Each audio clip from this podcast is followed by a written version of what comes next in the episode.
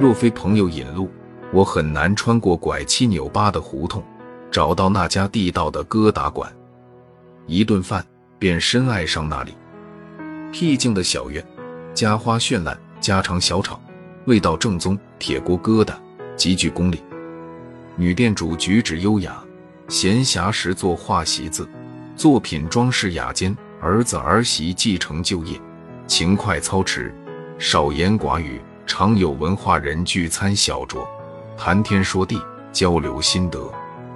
这小店一家一业，隐于闹市深巷，虽朴素，却洋溢着家庭的温馨与舒适，充盈着艺术的灵性与闲宁。开店是生活，不是生计；是会友，不是经营。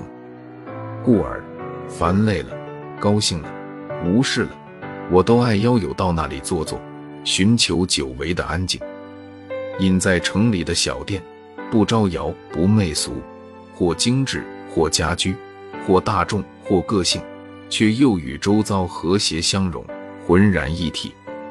他们虽有种超脱于世的气质，却更有平民生活的质感，让人一脚踏入，方找回生命的自然与本真。小店的魅力，牵引我在城里四下寻觅，是寻店，更是在放逐心灵。古玩小店，我格外钟爱，不为收藏，只为回味。曾邂逅一家名为“光阴”的小店，隐在透着古城肌理的小巷，只一间老屋。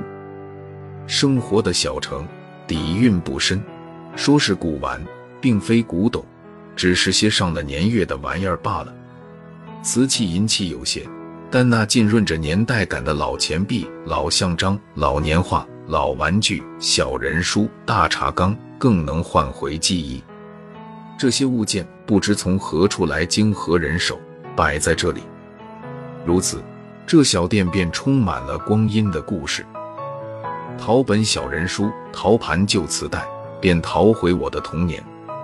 新时一位画眉高手樊姐。没想到她竟是家鞋店老板。不出所料，他开在街角的小店非同寻常。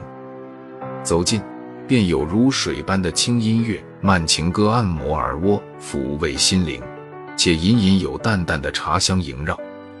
果然，隔间便摆件茶具，红茶、绿茶、花茶与墨梅、红梅、雪梅相映成趣。坐下，品茶、赏梅。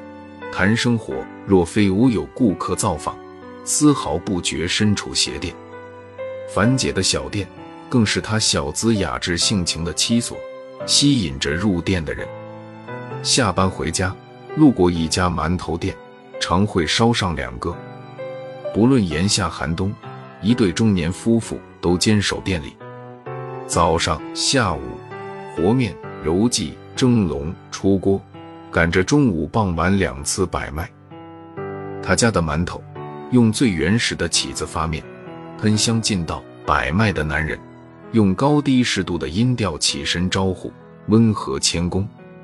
不少人夸小店的馒头好吃，而我更喜欢小店主人勤劳诚信的美德，邻家书婶般让人心生暖意的亲和。